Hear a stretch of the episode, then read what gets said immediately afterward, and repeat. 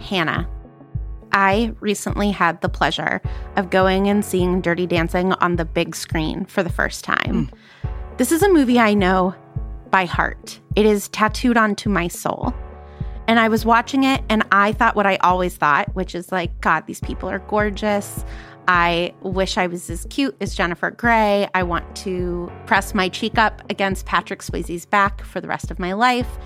But this was the first time at 40 years old that I was like, oh my God, the class politics of this movie are so interesting. And like what this movie says about like being an artist and how hard that is is so interesting. And like baby wanting to be in the Peace Corps.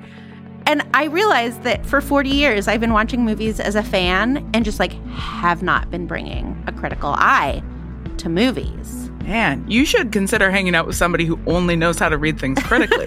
like me. Like you? Like me. okay, can I? Yeah, I mean, I immediately want to talk about the race politics of Dirty Dancing and the degree to which it is a post war civil rights movie, but no time. Oh my God, I can't wait. I can't wait. I can't wait. So, that is why I invited you to do this podcast with me because I love these movies. I don't think talking to you about them is going to make me love them less. I don't think I'm going to be like, what? The politics of this movie are bad? Well, never mind then.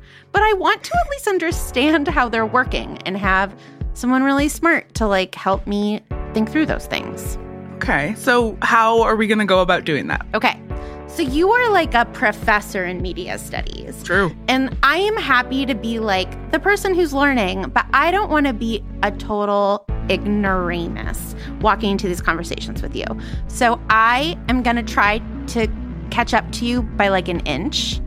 I have asked 10 brilliant film scholars to watch the 2003 classic rom com, How to Lose a Guy in 10 Days.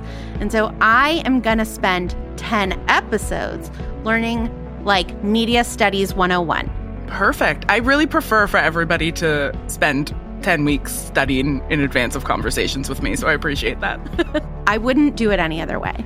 But then you're going to come and we are going to look closely at different movies. We're going to do two episodes per movie, and we're just going to start looking at this canon of romance films and rom coms and loving them because I know you're a fan too. I am. I have. I have such a ooh, such a complex relationship to these texts.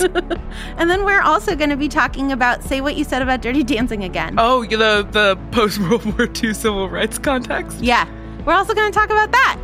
Yeah, for sure. It's going to be so fun. Everybody, hang out in this feed to come along for the ride. I'm Vanessa Zoltan. I'm Hannah McGregor. And welcome to the new season of Hot and Bothered.